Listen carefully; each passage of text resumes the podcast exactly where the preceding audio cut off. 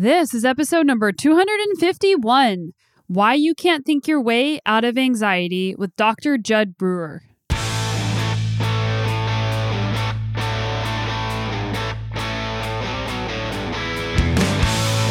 Welcome to the Sonya Looney Show. This is a podcast about how to live a high performance life, spanning the categories of mindset, plant based nutrition, and inspiring stories to help you be better every day.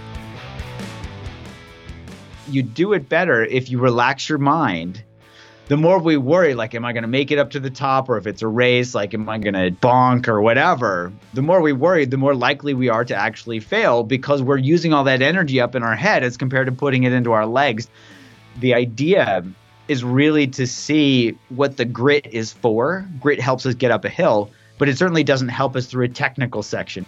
It's really recognizing that willpower isn't a way to change habits. And striving to be better every day is behavior. It's a mindset, it's a way of living your life. And being better doesn't always mean pushing super hard.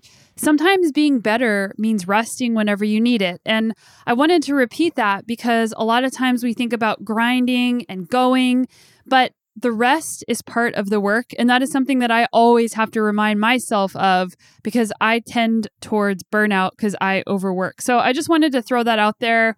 In my newsletter a few weeks ago, I talked about a visualization that is a way to deal with stress. And a lot of times life can get really chaotic. And right now it is quite chaotic because we're still in the process of moving. It took almost two weeks for a shipping container of our stuff to show up, which would have been only a five hour drive. So they just took forever.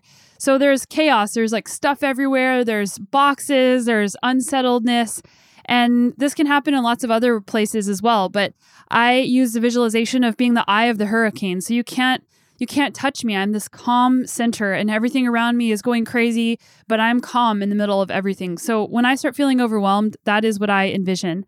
And if you like things like that, make sure you sign up for my newsletter at sonyalooney.com slash newsletter, where every Monday I research a topic and I email it out along with the podcast of the week and a question for you to ponder. And you can join thousands of people at sonyalooney.com slash newsletter to get on my email list. Let's get into today's podcast guest, Jud Brewer. I really like Jud Brewer. He's an MD, PhD. You might have heard him on the podcast before when I had him on to talk about his last book, The Craving Mind. And now he's back to talk about his new book, Unwinding Anxiety. And so many of us have experienced anxiety. In fact, you might not be a human if you've never experienced anxiety. And one of the big takeaways from his book is using curiosity to unwind anxiety, asking questions like, What am I getting from this? And also realizing that worrying about something makes you feel like you're doing something while worrying is actually not productive. And we get into all of those things in this episode. But Dr. Jud Brewer's specialty is about creating good habits and breaking bad ones. He has over 20 years of experience with mindfulness training and a career in scientific research. In fact, he has his own lab where he researches how the brain works, and it's led him to help people make deep, permanent changes in their lives from eating differently to smoking cessation to helping with anxiety. And he's also created several apps that are research based to help people do these. Earlier this year, Dr. Jud released a new book called Unwinding Anxiety New Science Shows How to Break the Cycles of Worry and Fear to Heal Your Mind. The foundation is using kindness and curiosity. And I highly recommend you pick up this book. And after you listen to this podcast, you'll also have some key takeaways. Some of the key takeaways you will walk away with are how anybody can learn how their mind works and how to actually get started with it, how to look at anxiety as a habit loop and what habit loop actually is, how willpower isn't the way to change habits and why willpower fails, and also focusing on what's happening right now instead of why it's happening right now, which often happens with anxiety. Curiosity is also something that comes up all the time in Dr. Jud's books and research. And just asking, what am I getting from this? That is such a powerful question, and you'll hear some examples of that in a few minutes. We also are starting to include transcripts in the show notes of some of these podcasts. So if you want to go back or you just want to do a quick skim of the podcast, you can go to sonyalooney.com slash podcasts where you will see all of the show notes for the different guests. If you love training your mind, don't forget to check out the Moxie and Grit Mindset Academy.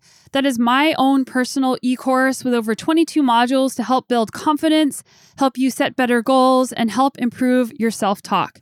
All of the learnings in this course are backed by psychology research, and I loved putting it together for you.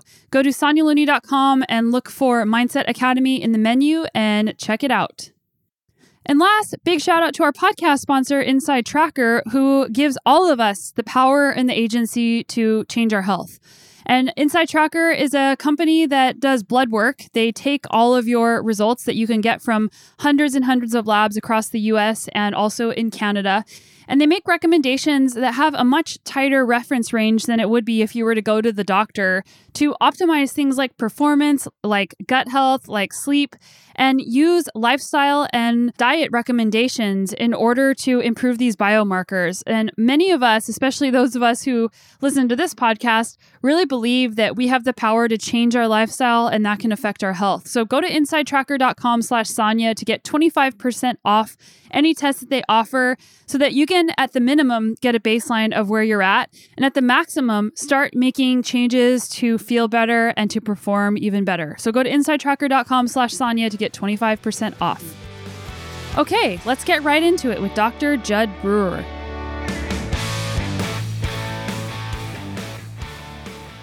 All right, Dr. Jud, the mountain biker, is back.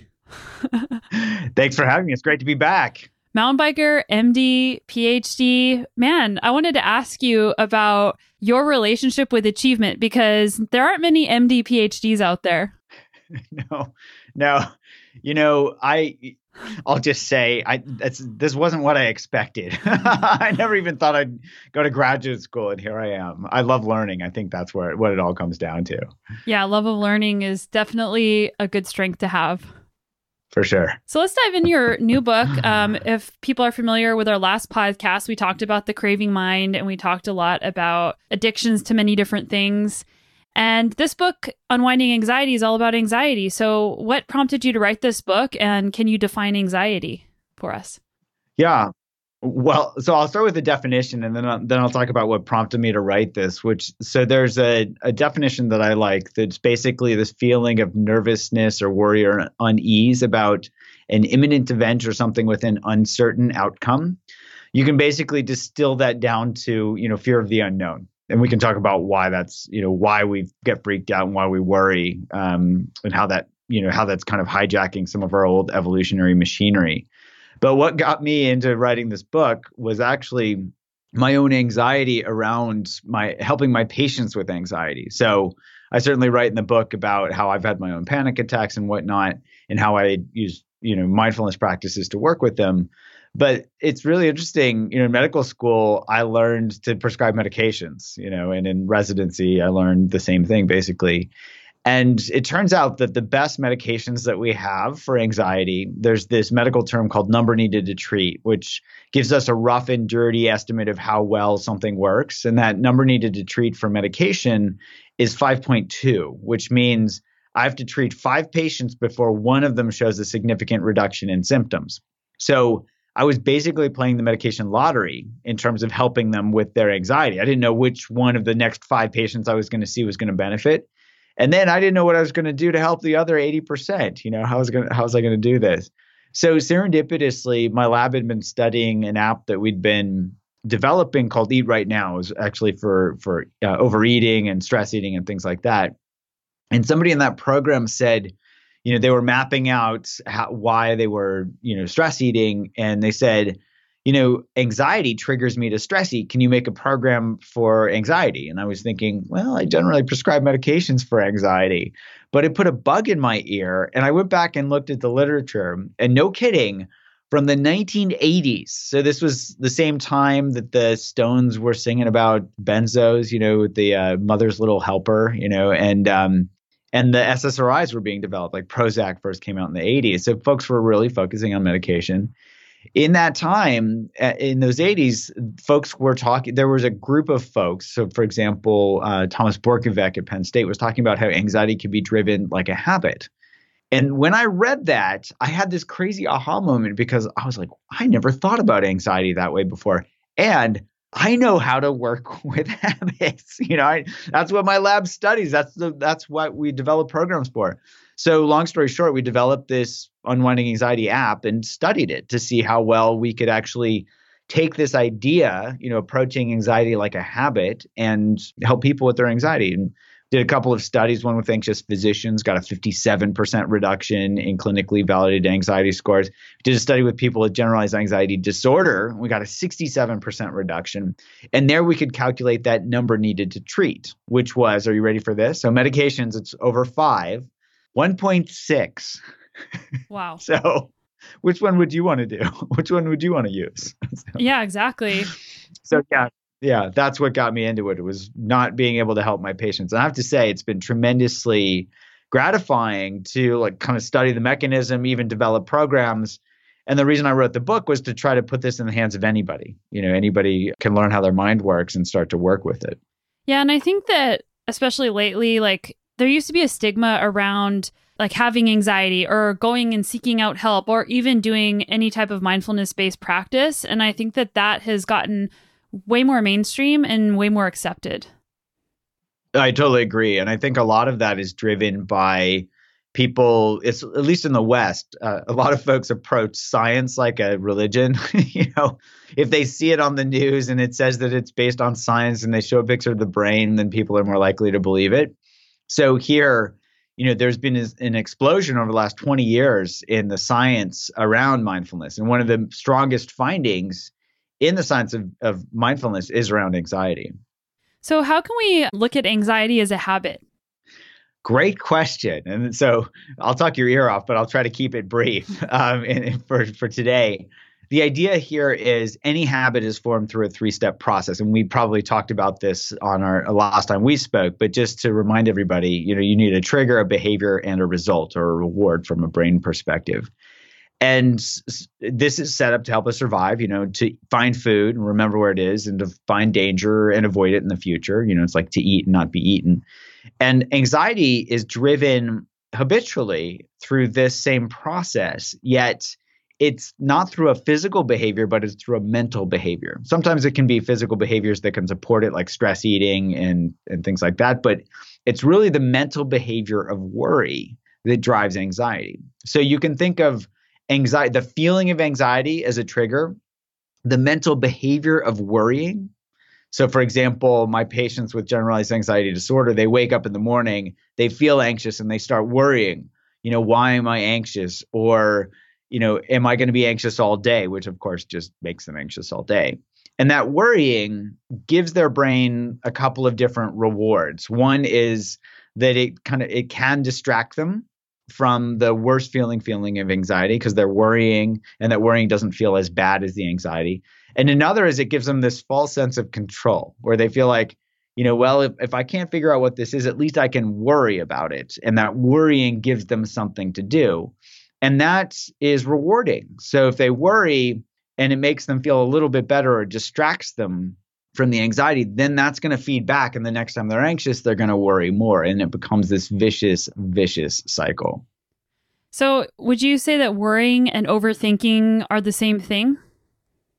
Well, how would you define overthinking just to make sure that I'm understanding? Uh, well, say that there's something that you're worried about and then you just like start thinking about thinking about it. How am I going to solve this problem? Or you go to like the internet because you're worried about it and you start googling whatever it is that you're struggling with and we all know never to do that, but we all seem to do that. So you just keep keep trying to find a solution and just like going around and around in circles because there isn't actually a solution you can control that sounds like the two are pretty pretty much aligned or almost synonymous in that sense. Yeah, the way you put that, the overthinking. And I think one way to cuz and I ask the question because our brains learn things and learn to survive through planning for the future. So overthinking is often kind of a a spinning out of control of planning, you know, because our brain well, you can think of it this way as you know our old survival brains learn to survive through that three step or that that three element habit loop and the newer parts of the brain like the neocortex helps us survive through thinking and planning Yet the thinking and planning needs information. It needs accurate information in particular. And if we don't find that, like you're talking about with overthinking, you know, we go searching on the internet and we can't find a solution. That's when it spins out of control into anxiety. Uh, so, anxiety, overthinking, however you want to think of that. So, one way to differentiate those is to check in experientially to see what it feels like. So planning, when we're planning for something, usually we're, you know, it, it, actually feels pretty good. It feels productive. We're generally pretty calm, relaxed, you know, when we're planning. But when we start worrying, we start to feel closed down. We start to feel contracted, restless, driven. It's like, I got to find this answer. I got to find the answer.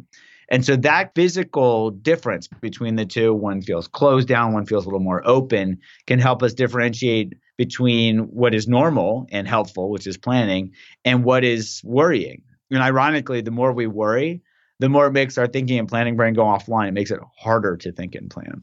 Yeah. And I love that you said you can't think your way out of habit change because that part of your brain goes offline. Can you talk more about that? Yeah, yeah. There's this myth around willpower where it's it's the end all be all. You know, just do it you know just do it works when you're you're trying to just climb a you know climb a hill right? Uh, especially if it's not technical and you're just you just got to get up to the top you know you just do it right? And but you do it better if you relax your mind and let your body do the work because and you're smiling because you know this. Yeah you know this better than i do. The more we worry like am i going to make it up to the top or if it's a race like am i going to you know am i going to um, bonk or whatever, you know, the more we worry, the more likely we are to actually fail because we're using all that energy up in our head as compared to putting it into our legs to actually move our pedals. so here it's it's you know the idea is really to see you know what the grit is for. Grit helps us get up a hill, but it certainly doesn't help us through a technical section on a on a mountain bike ride, for example. You can't just grit your way through a technical section. You're gonna grit yourself over your bar, you know, flip your bike and land on your head. So here it's really recognizing that willpower isn't a way to change habits. You know, if we could just, it, wouldn't it be great if my patients walked into my office and I said, just stop smoking or just stop overeating, you know, or just stop worrying?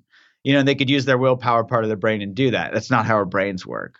So that's the the bit about you can't think yourself out of any habit, whether it's worry or procrastinating or overeating or or anything or smoking. It just doesn't work. At, at best, our brains, you know, go offline when we get stressed or when we're anxious. So ironically, the the more anxious we are, the harder it is to use this part of our brain. So there we can step back and say, okay, well, what can we do if this isn't really how our brain works?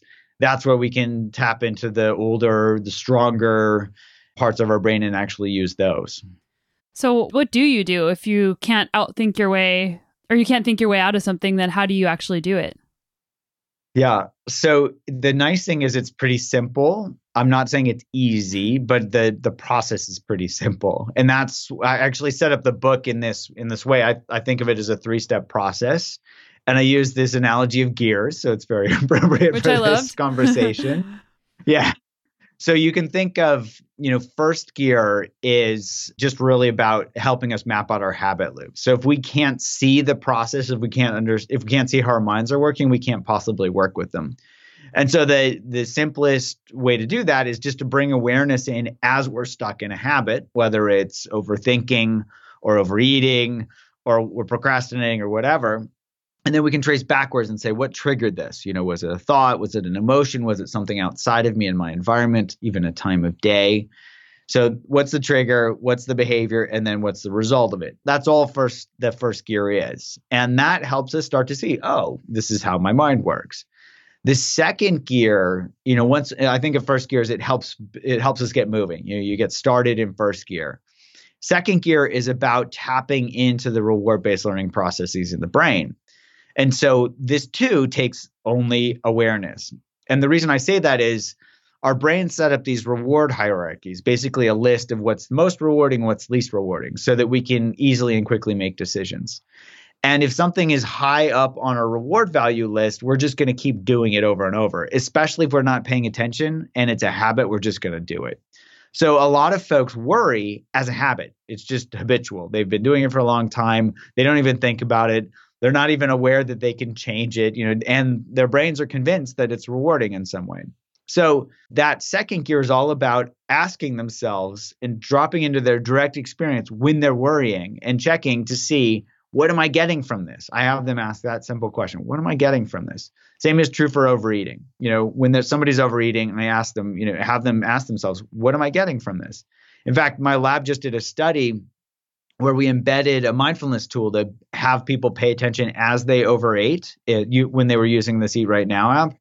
And we found that it only takes 10 or 15 times of somebody paying attention as they overeat for that reward value to go below zero to the point where it is so unrewarding that they shift into not overeating. So we can even show this scientifically that that reward value is key to habit change, any type of habit change, and it really only just takes awareness to do it. And it doesn't take that long. It doesn't take forever to do that. So that's that's really the second gear and that's the key aspect of this and how it's different than willpower. We're not telling ourselves to stop overeating or stop worrying.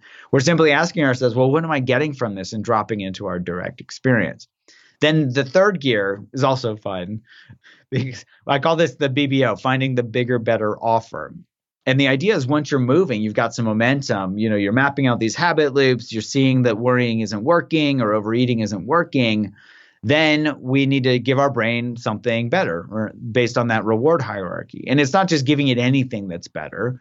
It's really tapping into something that's intrinsically rewarding so that our brains don't become habituated to it and we don't form another habit around doing something outside of what we're doing. So, for example, during the pandemic, I've seen a lot of patients who've start turn to alcohol, you know, when they're anxious. So the anxiety drives them to drink and so their brain says, well, I'd rather be, be inebriated than anxious because it feels better. There's a bigger, better offer. Yet then they start to get problem, all sorts of problems around alcohol, and some of them form alcohol use disorder. You know, so so that's it's not just finding something better; it's finding something that's intrinsically rewarding and isn't going to lead to problems on its own.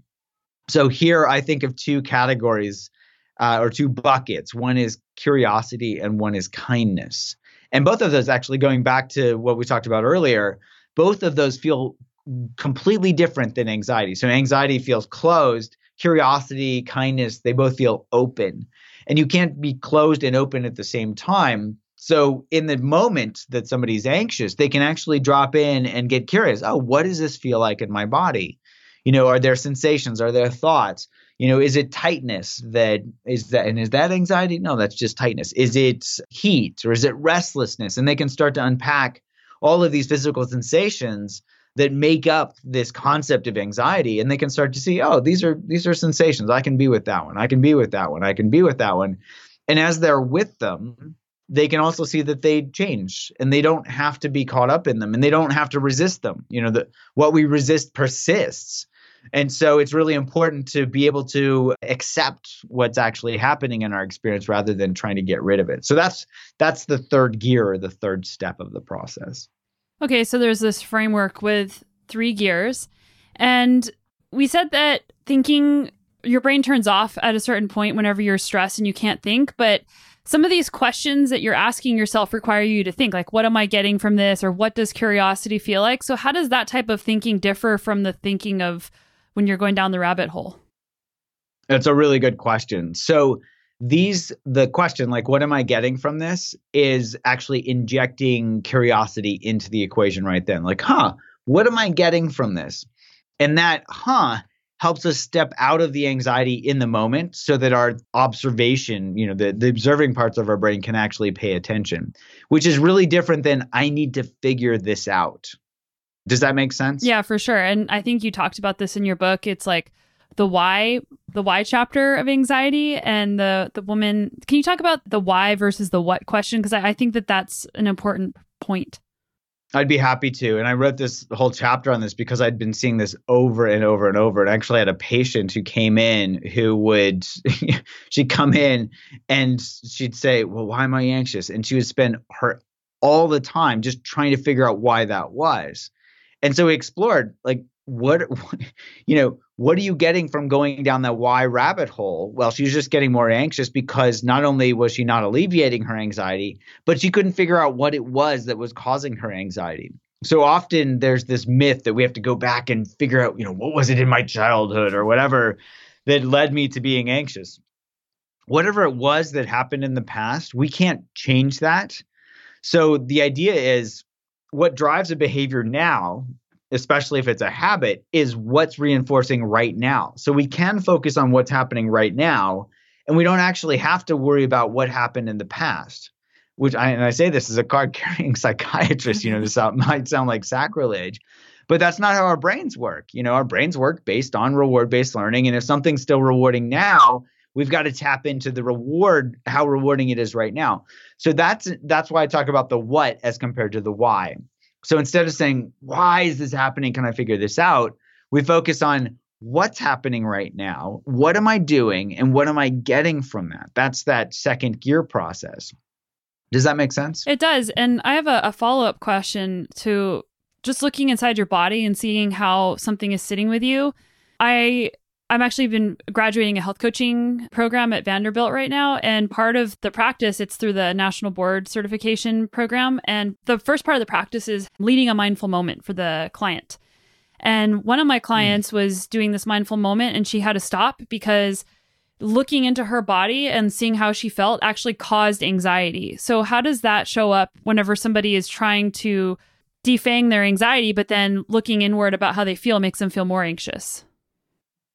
Yeah, I think that's a really important question. So it's not just about looking at, at, what anxiety is, it's really about injecting that curiosity. So if we bring an attitude of curiosity and we, especially somebody's guiding us into a mindful moment, for example, what I do, and we even do this in the in our Unwinding Anxiety app, is I have people like identify where they feel anxiety in their body, and then I ask them to say, okay, check in with yourself to see is it more on the right side or the left side of your body, okay? And what that does is it injects some curiosity, like, hmm, well, I don't know, is it on the right side or the left side?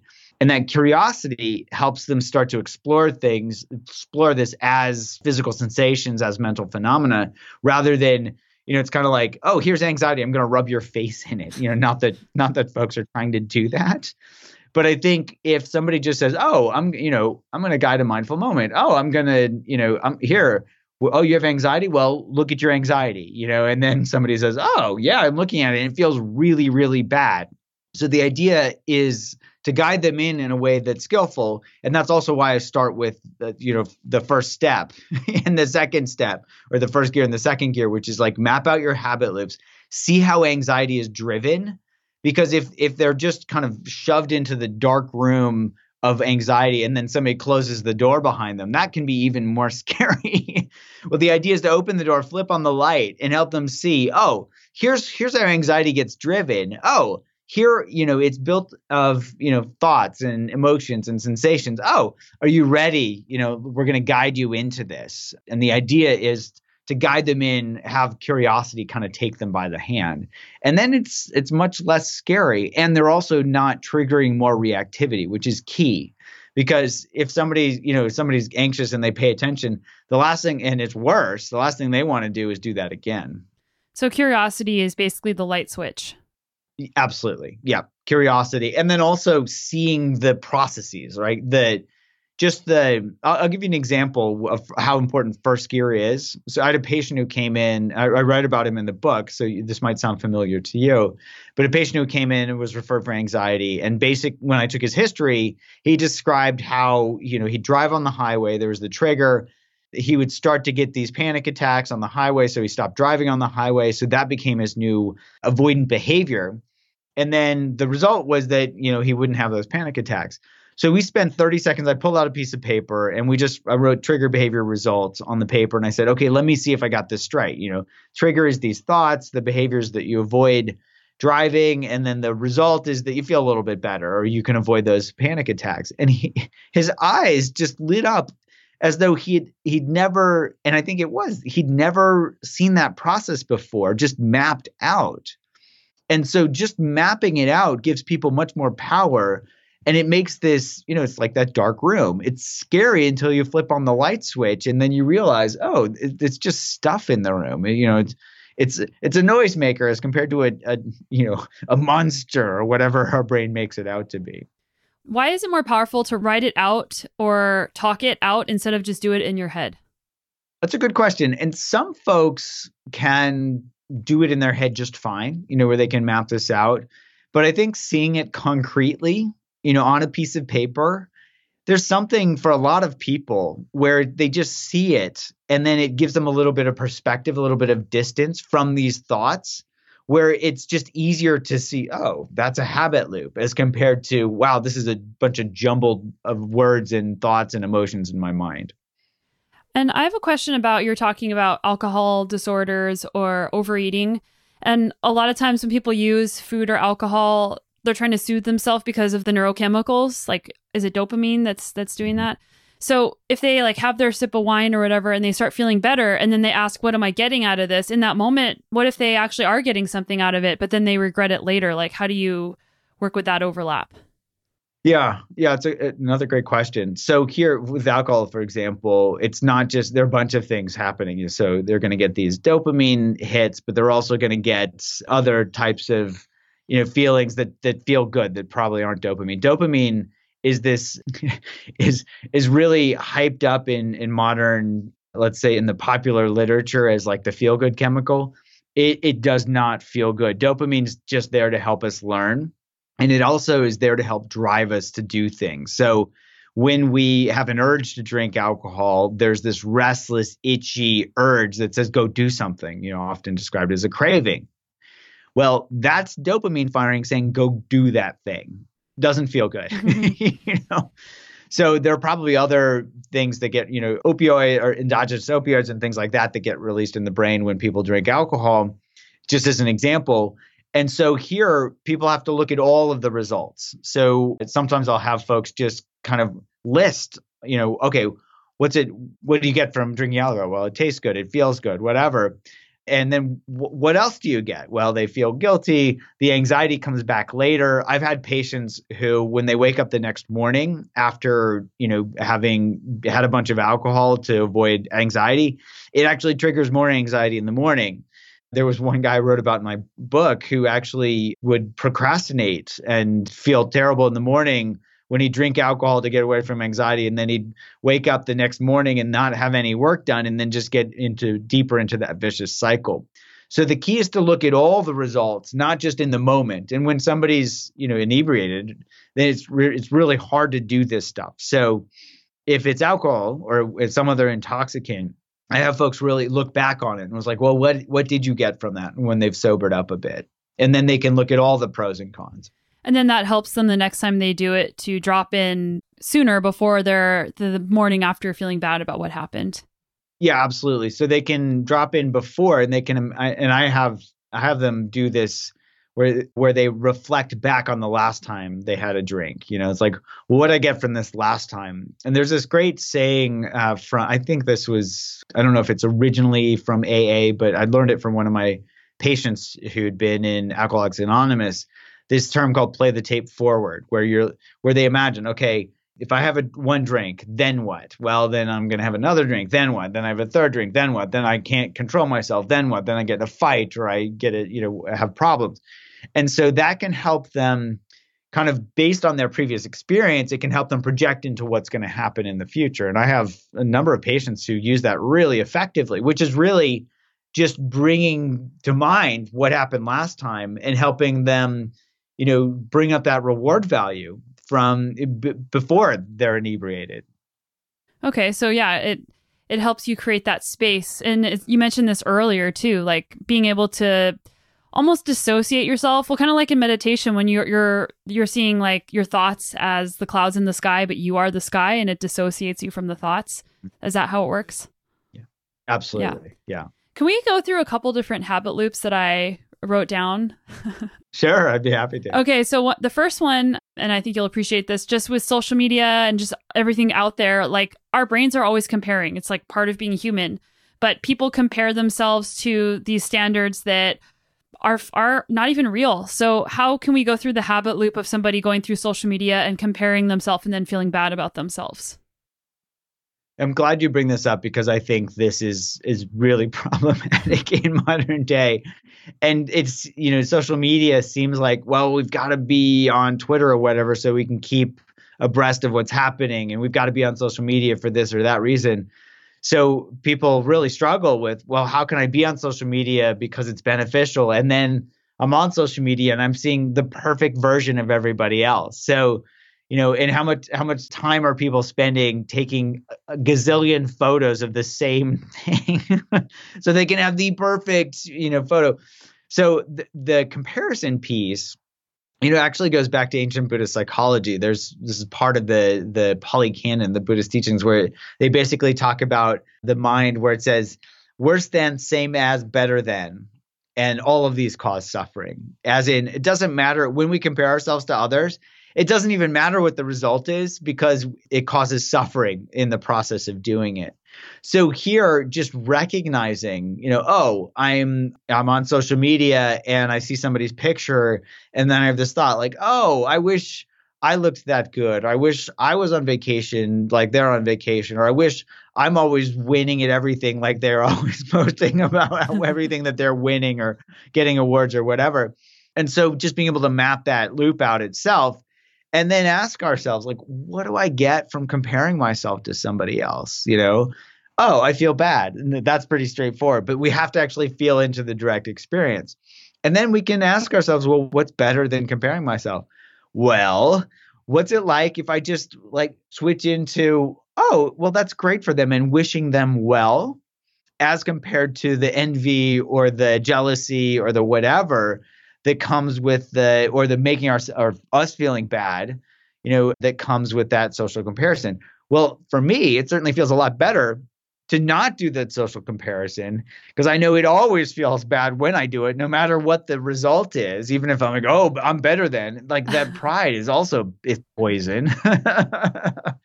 So just seeing what it's like not to do the social comparison and maybe just send them some, you know, some silent wishing, well wishing, where the, this is where the kindness comes in. It feels good to be kind to other people, and we can be kind to other people without them even knowing it because it makes us feel good. Yeah, and also self kindness. Like I think it's really hard for people. They beat themselves up because they don't look a certain way or they don't they don't have something that somebody else has, and it's really hard to be kind to yourself sometimes. Yeah, absolutely. So just a, applying that to, you know, a habit loop of beating ourselves up, you know, something triggers us to beat ourselves up, like going on social media and comparing ourselves to other people. So that the mental behavior there is judging ourselves. Oh, why can't I be better? Why, you know, why can't I look differently or whatever? And then asking ourselves, what am I getting from beating myself up? And then, like you're pointing out, you know, that so that's the second step. Oh, this doesn't feel great when I beat myself up. Third gear, well, what's it like when I'm just kind to myself? Even if I just give myself a hug, you know, I, I jokingly call, you know, it's like have people stretch their arms really wide and then kind of give themselves a hug. I call that the hug pose in, in, in yoga, you know, it just feels good to give ourselves a hug and give ourselves a break every now and then. Yeah, and like you said, I think it was with the eating app. Like it, it's not something that's going to fix itself right away. It's something that you have to work on and eventually it'll get easier, but it probably won't ever go away completely. Yeah, these habits, you know, and, and it's actually doesn't matter if they don't go away completely. It's you know, it's kind of like a, an old road, and the longer we go and we don't drive on the road and we don't pave it, eventually the grass is going to grow up through the cracks, and you know, it's going to that remnant will be there for a long, long, long, long time. But if we're not driving on it, it doesn't matter if it's still there or not. Yeah. So I wanted to ask if, so this is like asking yourself lots of questions, like introspective questions to try to not avoid your feelings, but just to see how those actually feel and be curious about them. But some people are really they don't want to do a meditation practice they don't want to like sit and try to watch their thoughts are if they don't do that are they still able to do these mindfulness based practices the short answer is yes uh, and the longer answer is we did a study in my lab uh, where you know the hypothesis was so we had people do both formal meditation practices and we had them do informal practices. This is with the smoking study that we did. And we found that the informal practices where they just paid attention as they were smoking just got curious like what's it taste like? What's the smoke smell like? What's it feel like going into my lungs? Just that act of being curious like whoa what's this like uh, that actually drove the smoking outcomes more than the formal meditation practices. And in fact, oh. we got five times the quit rates of gold standard treatment in that study. So it worked pretty darn well. And that actually inspired us to flip the approach because I, you know, I've been meditating for a long time and I was thinking, oh, it's these formal practices, you know, that's what I do. It must be helpful. But those data, they didn't lie at all. And so we actually use that as the basis for the development of these app based mindfulness training programs. And we lead with the informal stuff because somebody's overeating, you know, they can't say, well, I don't have time to pay attention because they're overeating, right? They can just pay attention as they eat. Or if somebody's smoking a cigarette, they can just pay attention as they smoke a cigarette. Or if somebody's worrying, they can just bring a little curiosity in as they're worrying. It's much more accessible that way. And, you know, we get really good results when we focus on even, you know, having the foundation be these uh, these short practices. So I think of it as short moments many times. That's how you form a habit. So you might as well form the habit of being curious. short moments many times throughout the day. Yeah, I didn't realize that you had done a study on formal seated practice versus informal practice. And I, I really love hearing about that. yeah, it was it was a surprising finding for us, but over and over, that's what we're seeing, especially with these app-based mindfulness training programs. There's a term that I keep hearing, and I wanted to ask you what it means: mindfulness-based cognitive therapy. Mm.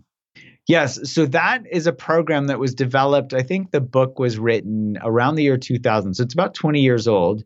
And this was developed by Zindel Segal, John Teasdale, uh, Mark Williams. Um, so some folks, you know, these are all psychologists based in Canada and then also in the UK. And what they did was they came and studied the mindfulness-based stress reduction program at uh, at UMass, uh, the one that Jon Kabat-Zinn had developed, and they they, they studied with uh, Jon for a bit, and then they adapted mindfulness-based stress reduction specifically to help people with depression to help them not relapse into depressive episodes. And they got gangbuster results. They've done a t- bunch of studies, others have now replicated their results. And I would have to say that mindfulness based cognitive therapy is probably one of the most evidence based programs, especially around mindfulness for depression, to the point where the UK has adopted it as a first line treatment for depression and it's brought it into their national health system, which is pretty remarkable. And with your smoking cessation study, the mindfulness based technique was way better than the cognitive behavioral technique. So, where does reframing and positive self talk and all of those play into this, if at all? In our programs, it doesn't play a role at all. So, you know, the reframing, the positive self talk, things like that uh, the couple of so one the research has shown that those generally rely on the prefrontal cortex to do because you've got to reframe something you've got to hold all these things in mind as you're reframing. And so that requires you know cognitive effort. That's the first part of the brain that goes offline when we get stressed.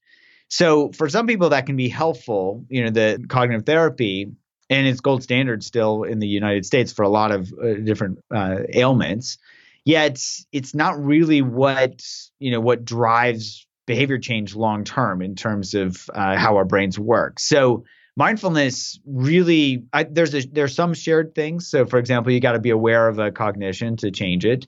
There the quick and dirty on cognitive therapy is you know catch it, check it, change it. You know you got to catch the cognition, you got to check to see if it's problematic or true or whatever, and then you change it like you're saying you reframe or something like that mindfulness is about awareness awareness awareness you know become aware of the habit loop become aware of how unrewarding it is and then notice how awareness itself you know the curiosity itself is that bigger better offer. So they're pretty different in the end but they both start similarly in, in terms of being needing to be aware of what's happening. Okay. Yeah i have lots of just like follow-up questions but i don't want to take people into the weeds so i'll just leave those out but my next question okay. is about environment design because I'm sure people. Well, I've, I've interviewed James Clear about his book Atomic Habits and you know identity based habits and changing your environment. How do those play into curiosity and and this type of habit change? Yeah, so there's been some research uh, by number of different labs about changing the environment. You know, if, so the classic example is if you don't want to eat ice cream, don't have ice cream in the house. so, but relatively recent research, and there's a great article I think in Vox about this. I don't remember the who wrote it, but it was a couple of years ago. I actually cite it in my book, where they were highlighting some recent research showing that the folks that are good at doing that actually they're good at setting habits in the first place. And so, you know, that might apply to some people, but the majority of folks, it's not just about avoiding, you know, having ice cream in the house. And it's especially problematic with worry because you can't just like tell your worry, check your worry at the door. it's like, okay, where you can't come in the house. So it's especially problematic when it comes to working with anxiety. Okay. And I, another habit loop that just popped in my mind. I have a bit like a one, basically a one year old. He's a little bit older than one now, but like there's gonna be things that are gonna come up in the future when he goes into the wider world that I'm not gonna be able to control. Like, what if this happens to him, or what if that happens to him, or oh my gosh, he's 20 minutes late. So through that, and I'm sure lots of people can relate. Like, I would just ask myself, like, what am I getting from worrying about him? You know, something bad happening to him. Absolutely. So if you worry about him being late, my guess is that your worrying isn't going to keep him safe if that's what yeah. you're worried about. Like, oh no, oh, something going to happen to him. So, like you're saying, the best thing to do there is ask yourself, well, what am I getting from worrying about him? Is it keeping him safe? No. Is it making me more anxious? Yes. so if he walks in the door in, in two minutes, would he rather have a mom who's calm and collected or a mom that's worrying about him? Because one thing we do know is that worry can be learned. It can be a learned behavior, right? So if we can learn to worry, we can learn it from our parents. And so, you know, as parents, it's great to be able to work with our own anxiety, work with our own worry so that we're not kind of teaching that to our kids as well. And at the same time, it's making us less anxious.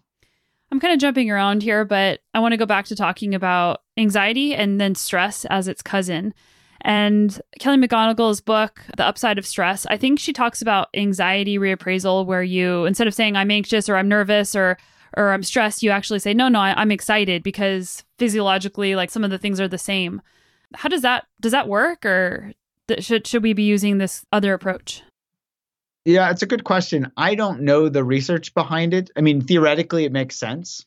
And there's a feeling of restlessness and of energy, energized feeling that that is shared between you if you're on a roller coaster. You could be on a roller coaster and it could be woo, or it could be ah, you know, same roller coaster.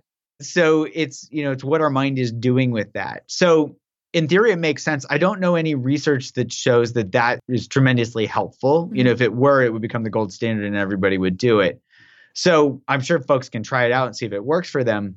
The other thing that I would say here is, you know, if we can learn, so if we're anxious and that we're revved up, that's actually wasted energy that she's saying, okay, there's you know, there's a fire. Just see if you can now throw a pot on it and heat something because there's a fire there. Ideally, we wouldn't have that fire in the first place, so we're not wasting energy. So what I'd love for folks to do is be able to learn how anxiety works and how to work with it so they're not building that fire in the first place. And if they're not building the fire in the first place, they don't have to try to reframe it and then see if that works for them or not. Does that make sense? Yeah. And another thing I've been thinking about is like people have to ask themselves questions what am i getting out of this or what is this worrying doing for me and you brought up that worrying in the example of kids is i'm worried because i'm trying to keep them safe with my worry but that requires a deeper level of awareness to be able to label that in a certain way. So how can you work on getting from the the point of like, okay, I know I'm worrying. What does this worrying do for me? But then getting to the next step down the road of like, oh, I'm worrying because I'm trying to keep them safe, like that part. Yeah, so that's where the mapping is very helpful. So if somebody's worrying in that moment, they can they'd be like, "Why am I worrying? Oh, I want you know I want to keep my kids safe." That's generally pretty straightforward for somebody to do. And then as they go forward into second gear, they can ask themselves, "What am I getting from this?" and just feel into their bodies. So it's not really it, you know, there's not a lot of analysis. There's not a lot of stuff that they have to do. It's really just seeing, okay, what's happening right now, basically. Oh, I'm worried about my kid. Okay, there's the trigger, there's the behavior. And what's it feel like when I worry? Oh, it, I feel more anxious. So it, actually keeps things more at the observational level as compared to the analytic level. The analytic level, I agree with you, is challenging to do. The idea with this stuff is really to keep it observational. Again, it, it's about awareness. And you know, this is this is for folks to try. This is why we did the studies to see does this stuff actually work. And in fact, in one of the studies, the study we did with generalized anxiety disorder, the one where we got, you know, it's 67% reduction in these symptoms. This is these are folks that are constantly spinning out and worry all the time what we found was when we did the mediation analysis, which is just, you know, mathematically trying to dissect the elements of what's making their behavior change. So if it, you know, we're giving the mindfulness training and at the end we're seeing that their anxiety goes down, well, what's in the middle that's actually causing that change? We find two things. One is that folks can learn to become emotion less emotionally reactive. Okay, so that's what mindfulness trains people do is to see the thoughts as thoughts, see the emotions as emotions, see the body sensations as body sensations. And that increase in emotional non-reactivity mediate directly affects or directly mediates a reduction in worry. And that reduction in worry mediates a reduction in anxiety. So here we can see just bringing awareness in, you know, mindfulness is about bringing a kind, curious awareness to what's happening, helps people be less emotionally reactive, that reduces worry, which then reduces anxiety. You use the words kindness and curiosity for your two buckets for the BBO. Did you have to think about what words you were going to use? Because there's a lot of different synonyms for curiosity and kindness. You know, that's a great question. I the curiosity one that's the only word that ever came to mind for me and maybe i just don't it, my vocabulary may not be big enough to know other synonyms for curiosity but it seems to be something that's you know when i say curiosity people say don't say oh can you define what do you mean by curiosity? Although although i learned I, I this was part of my exploration i learned that there are two different types of curiosity. I wrote a whole chapter on that in my book because it is important to figure out and to know that there are two types which i didn't know. So you know one's called deprivation curiosity which is basically if we don't know the answer to something we have this urge this restlessness this itch that says go look it up the type of curiosity that you and i are talking about is the other category which is called interest curiosity which is kind of just the joy of discovery. I think of the difference between these one is the destination. Once you get there once you get that information you're done. And the other is just the journey. It's like oh you know oh what's this anxiety feel like? Oh you know th- that type of thing. So I didn't have a synonym for curiosity that came to mind. It just seemed like the right word to use. Uh, as far as kindness goes, you know, there are a lot of con- you know, like self compassion, things like that. I like simple terms.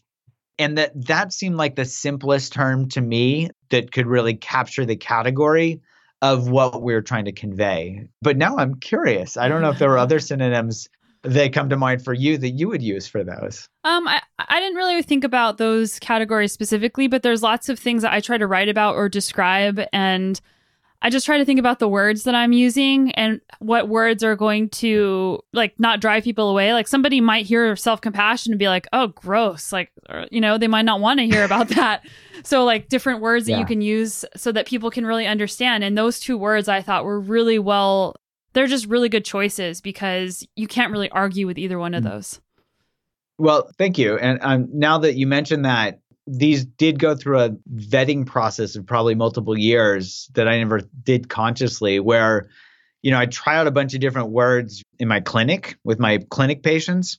And over time, there would be the selection process where the ones that didn't land well, they would get booted, and the ones that kept coming back and people could understand and get, would stay. And then we did a bunch of pilot testing with our apps, you know, with folks trying out, you know, early versions of them and giving us feedback to say, oh, this is accessible, this isn't.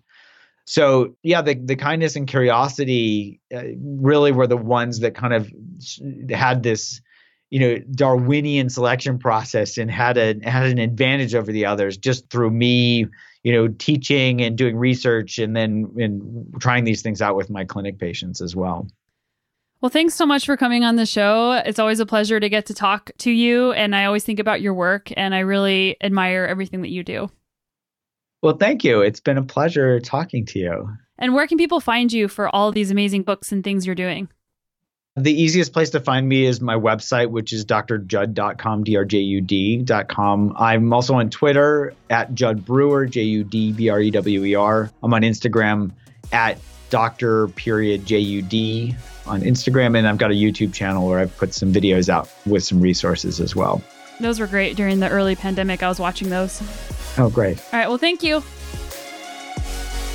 I hope you guys enjoyed that episode. Make sure to go to drjud.com to get everything about habit change. This guy is doing such incredible work and it's something to revisit frequently.